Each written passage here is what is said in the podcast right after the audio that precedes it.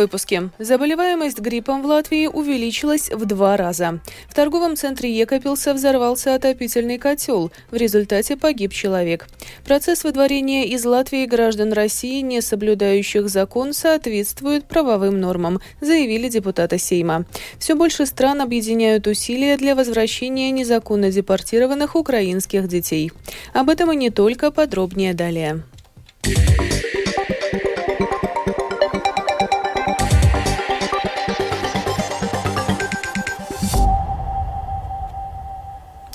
На прошлой неделе заболеваемость гриппом в Латвии увеличилась в два раза. Об этом свидетельствуют данные мониторинга гриппа, COVID-19 и других инфекций.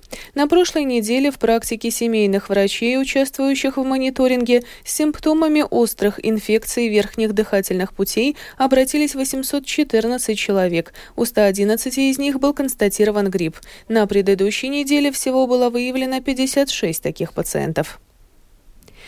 Сегодня на совместном заседании профильных комиссий Сейма обсуждалась возможность снижения цен на медикаменты в латвийских аптеках. Министерство здравоохранения представило план реформы, чтобы этого добиться.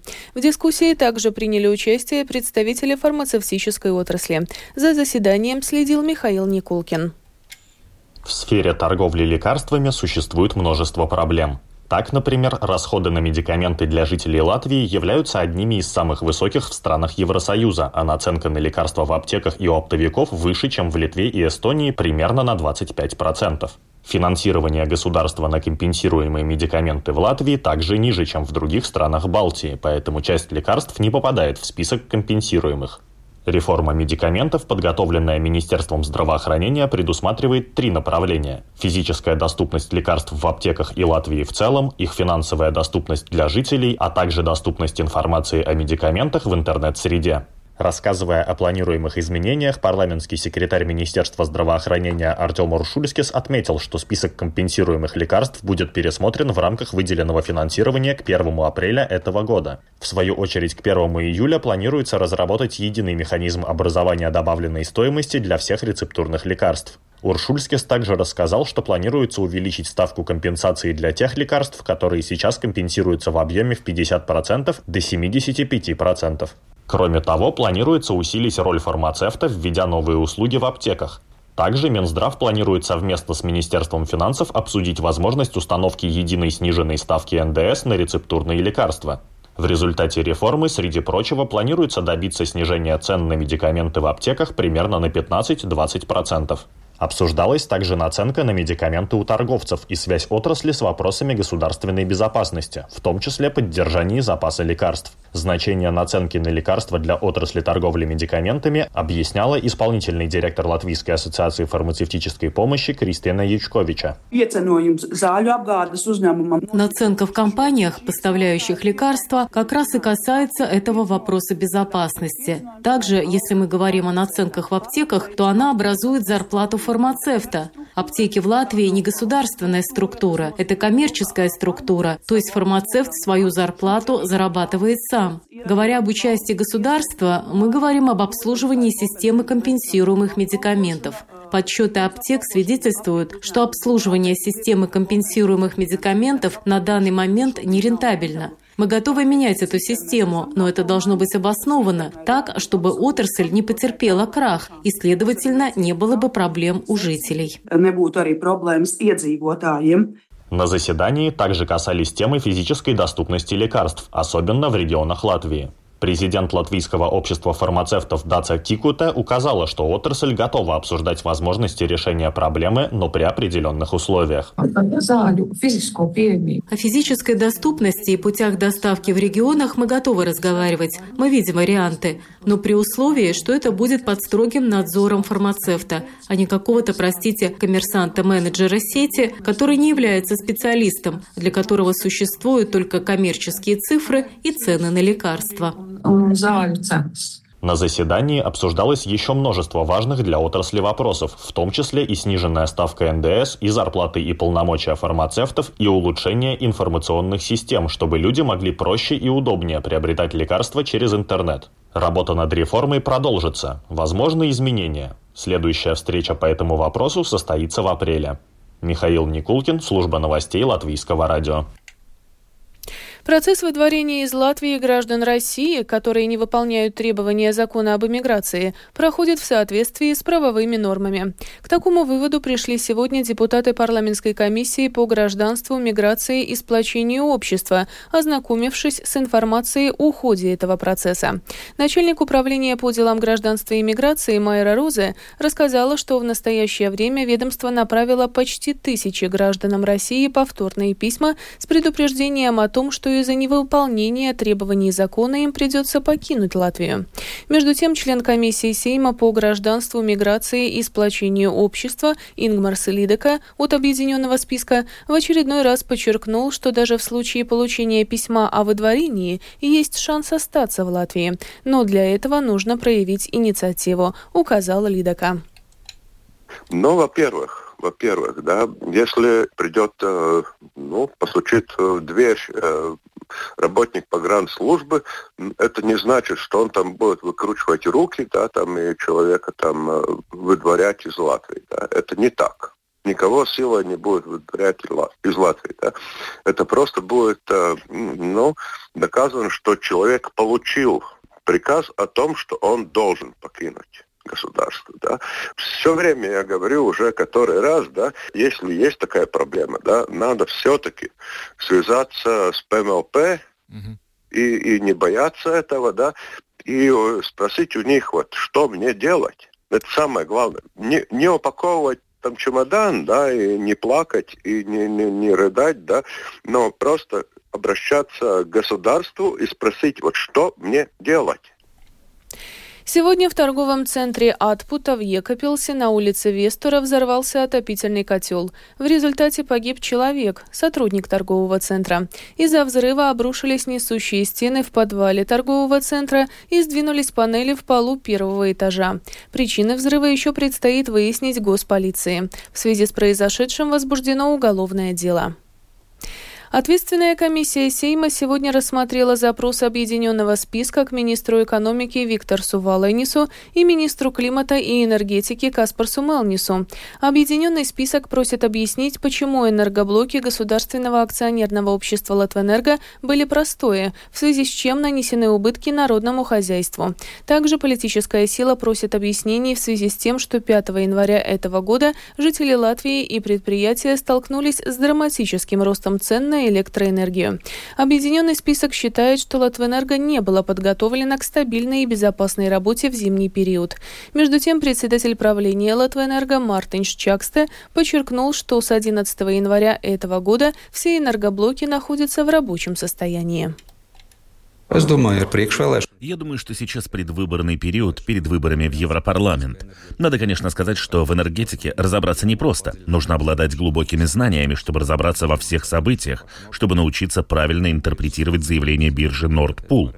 Я считаю, что хорошо, что проявлен такой интерес и внимание. На данный момент беспокоиться совершенно не о чем. Если возникнет какая-либо опасная ситуация, именно аукц Прегума Тиклы сообщат об этом и проинформируют общественность. Зимой, когда столбик термометра опускается ниже 10 градусов, владельцам электромобилей приходится считаться с тем, что существенно сокращается расстояние, которое можно проехать на полностью заряженной батарее транспортного средства. То, насколько сократится максимальный пробег, зависит от конкретной модели и возраста электромобиля. Расстояние может уменьшиться на 30-40%. Подробнее в сюжете Михаила Николкина. При низких температурах большое количество энергии аккумулятора электромобиля тратится на обогрев салона, поэтому сокращается максимальный пробег авто. Чем новее и качественнее электромобиль, тем больше он может проехать без подзарядки летом, а соответственно и зимой. Один из факторов, который влияет на пробег электромобилей – мощность аккумулятора, рассказывает руководитель Центра проектов энергоэффективности компании Electrum Эдгар Скорсакс Милс. Чтобы батарея аккумулятор электромобиля работал эффективно, он должен находиться в оптимальной температуре, поэтому машина греет и этот аккумулятор. Если у нас минус 10 градусов, то греется не только салон, чтобы поддерживать для нас комфортную температуру, но греется и аккумулятор, чтобы достичь нужной температуры. В среднем самое лучшее это плюс 21 градус. Машина пытается добиться, чтобы аккумулятор прогрелся и расход начал снижаться.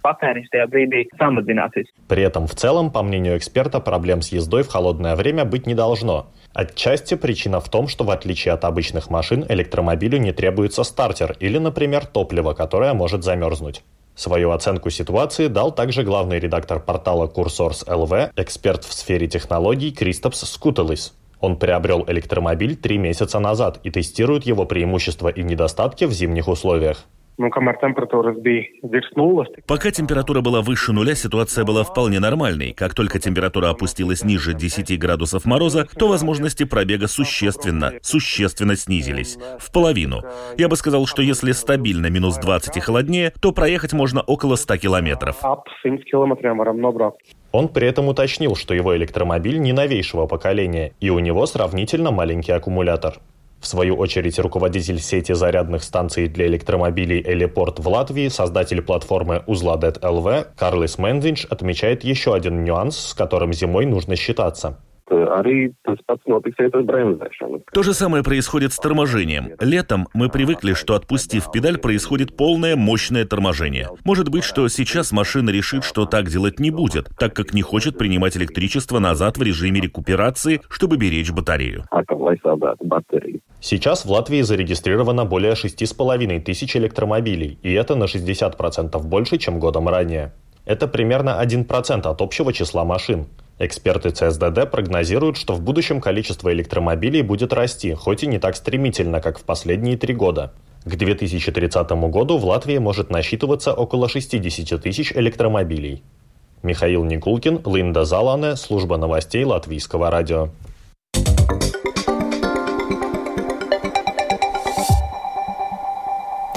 Продолжаем выпуск. Сегодня к обязательной службе государственной обороны в Латвии приступили добровольцы, набранные в рамках второго призыва в армию. Это более 120 граждан нашей страны. В ходе 11-месячной подготовки молодые люди в том числе освоят базовые знания и навыки, необходимые для выполнения любых оборонных задач, а также получат специальную подготовку в области связи, медицины, оружия и транспорта. Президент России Владимир Путин заметно активизировал давние усилия Кремля по созданию информационных предпосылок для предстоящей эскалации против стран Балтии. Об этом заявил Американский институт изучения войны.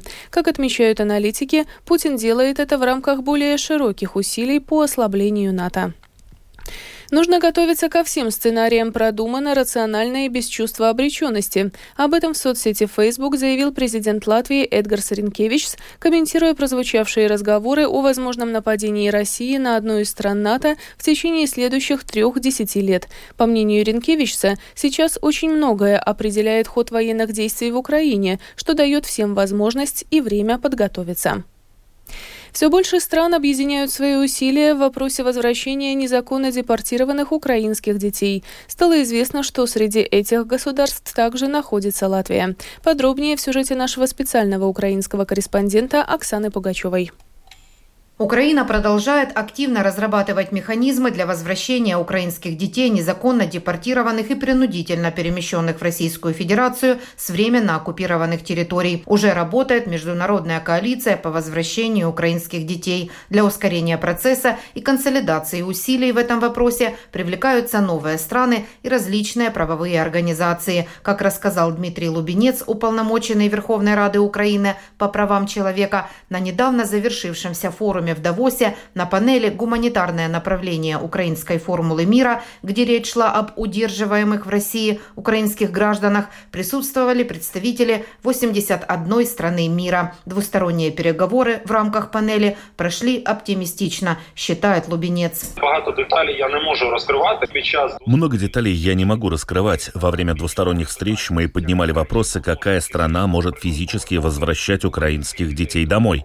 Таких встреч было несколько, и я не услышал слова «нет». що слова ні я сьогодні не чув. Чиновник не конкретизирует данные, не называет страны и механизмы работы с Российской Федерацией. Однако известно, что Латвия также будет принимать участие в вопросе возвращения украинских детей. Вчера, пребывая с рабочим визитом в Украине, в своем выступлении с трибуны Верховной Рады об этом заявила спикер Сейма Дайга Миериня.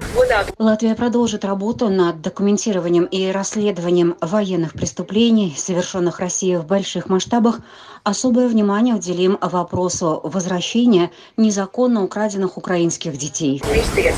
Как известно, ранее депутаты Сейма инициировали создание международного центра, который мог бы быть контактной локацией для вовлеченных международных организаций, украинских детей и их опекунов. На данный момент Украине удалось вернуть 517 депортированных детей. Еще более 20 тысяч остаются в России.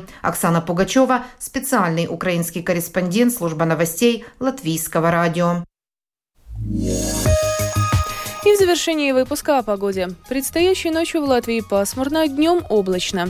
Начиная со второй половины ночи и до середины завтрашнего дня повсеместно снег. Также ночью ожидаются небольшой снегопад и вьюга. Утром в центральных и восточных районах метель. Дороги будут скользкими. Ночью и в первой половине дня юго-восточный и южный ветер 5-10, порывами до 15 метров в секунду. Днем ветер сменит направление на юго-западное западное и будет дуть со скоростью 3-8, на побережье порывами до 15 15 метров в секунду. Температура воздуха ночью по стране от минус 4 до 9, на востоке до минус 12 градусов, днем от 1 до 6 градусов мороза. В Риге в ближайшие сутки облачно. Завтра утром и в первой половине дня снег. Ночью и в первой половине дня юго-восточный и южный ветер 5-9 порывами до 15 метров в секунду. Днем ветер сменит направление на юго-западное и будет дуть со скоростью 5-10 метров в секунду. Температура воздуха ночью в столице от минус 6 до 8, днем от 2 до 4 градусов мороза. Медицинский тип погоды второй, благоприятный. Это был обзор новостей дня 17 января. Продюсер выпуска Дмитрий Шандро провела Алиса Проухорова в Латвии 19 часов и 17 минут.